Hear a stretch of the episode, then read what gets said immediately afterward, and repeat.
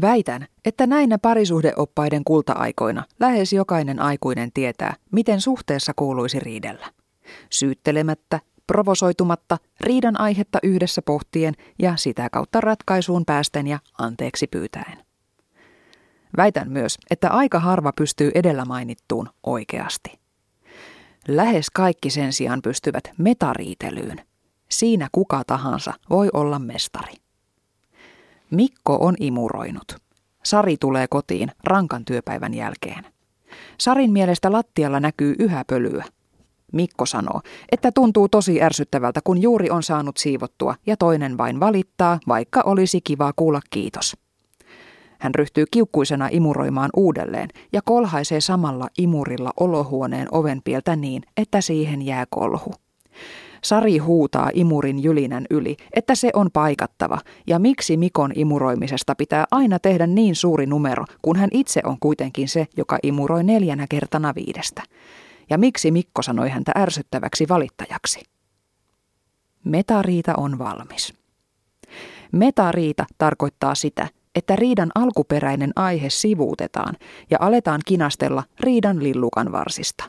Siitä, kuka sanoi mitäkin ja millä lailla.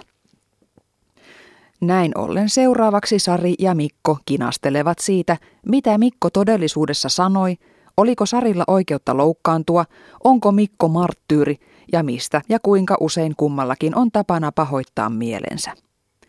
He alkavat laskea menneitä imurointikertoja ja arvioida toistensa lapsuuden kotien siivousesimerkkiä. He kinastelevat siitä, näkyykö ovenpielen kolhu huoneeseen asti. He myös tappelevat siitä, kumman siisteyskäsitys on oikea ja onko torstai paras siivouspäivä, kun Mikolla on silloin sähly. Sari sanoo, että hän ainakin arvostaa itseään ja imurointiaan, vaikka Mikko ei siitä koskaan kiitäkään ja vaikka jälkikin on aina moitteetonta.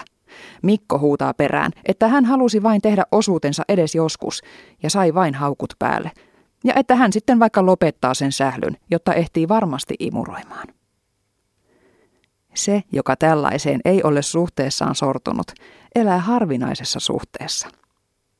Pahinta on, kun metariidassa aletaan muistella aikaisempia riitoja ja kaivetaan menneetkin kiistanaiheet esiin.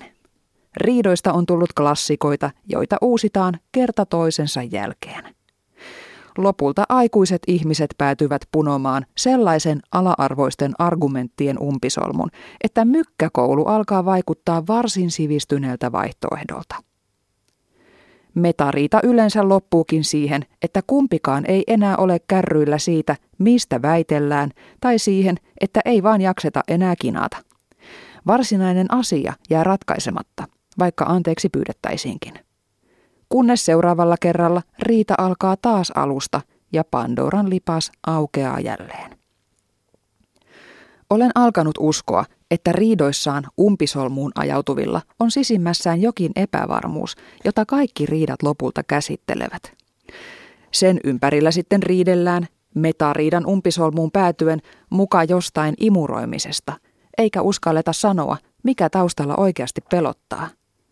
Voi olla, että sitä ei uskalla tunnustaa edes itselleen. Mua pelottaa, että sä jätät mut. Musta tuntuu, että sä et arvosta mua. En ole varma, rakastanko sua enää. Tällaiset tuntemukset eivät ole enää imurinkolhuja ovenpielissä, vaan antavat vihjeitä siitä, ovatko parisuhteen kantavat seinät korjauksen tarpeessa. Sen takia huudetaan keskellä riitaa, että sä sanoit mua ärsyttäväksi, vaikka alun perin kyse olisi ollut siivoamisesta.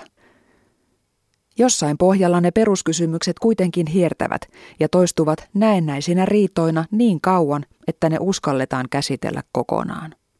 Juuri niin paljaina, raakoina ja pelottavina kuin ne ovat. Yleensä peruskorjauksen jälkeen seinät kantavat paremmin.